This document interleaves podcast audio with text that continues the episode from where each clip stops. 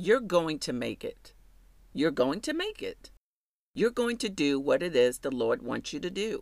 Yes, I'm putting that into the atmosphere because words are powerful.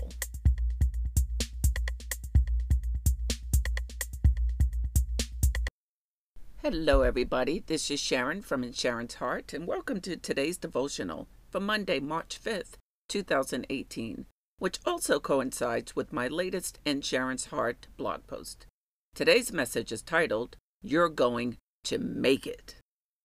Do you know there is no need to despise humble beginnings? Because as we seek wisdom and continue to follow the Lord, Matthew 20, verse 16 says, The last will be first, and the first will be last.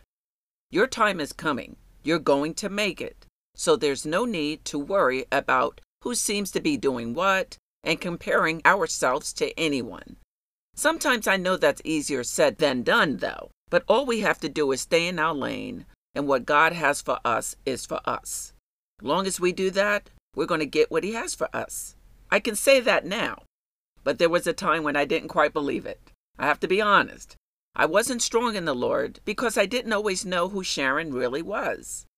I was achieving worldly success and worldly goals, but my faith life, it wasn't that strong. But that changed when I started reading God's Word and started positioning myself around strong people of God. That's important because of the wisdom they carry. And if we listen, we will make it. Proverbs 2 tells us to cry out for wisdom and insight, and we will know the knowledge of God. So again, I say, you're going to make it. So don't worry about where you are today. God still has plans for your life. He still has plans for your tomorrows. So be encouraged in that, everybody.